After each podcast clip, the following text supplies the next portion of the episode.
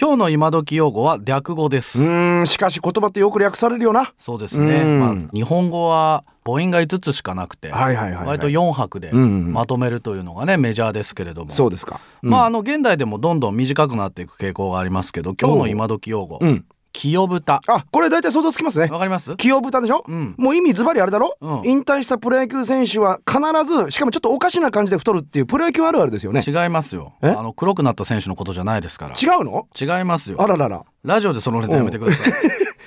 あそうかいけ清豚、うんこれは清水の舞台から飛び降りるを略した言葉なぬそうなんですよお清水の舞台あるでしょあれわかるわかりますよあれを略して清豚で意を決して行動することということですねだかならんだか例えば清豚して告っちゃったよみたい な今若い人はそういう使い方します軽くなったなおいえそうですよー、昔の人はだだってどんなまで飛んだと思ってんだよとまあな映画で言ったら蒲田行進曲のやすがあの転げ落ちる階段ですよ本当にどんだけ噛み合わないんだろうね時代が俺もらうほんとねさ、なんだかもう山の斜面にせり出すように建てられている先端の高さうんはいはがい清水寺のうんうんあの舞台うん12メートル12メートル4階建てのビルのな相んかあ当のほらをあするとの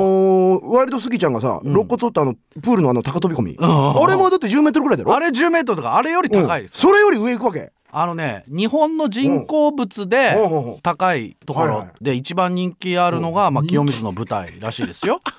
東京タワーとかよりも人気あるんだってあ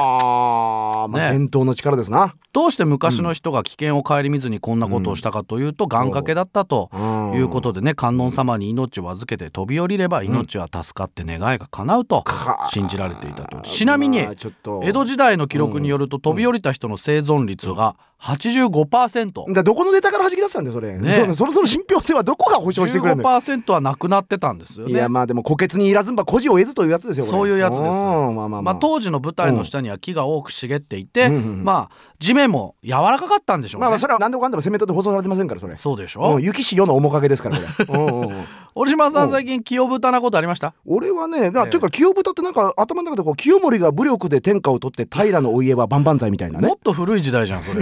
もっと時古いし、えーというわけで今日の今滝用語は「はい清豚、うん清水の舞台から飛び降りる」を略した言葉で意を決して行動することでした。うんこの番組も意を決して続けます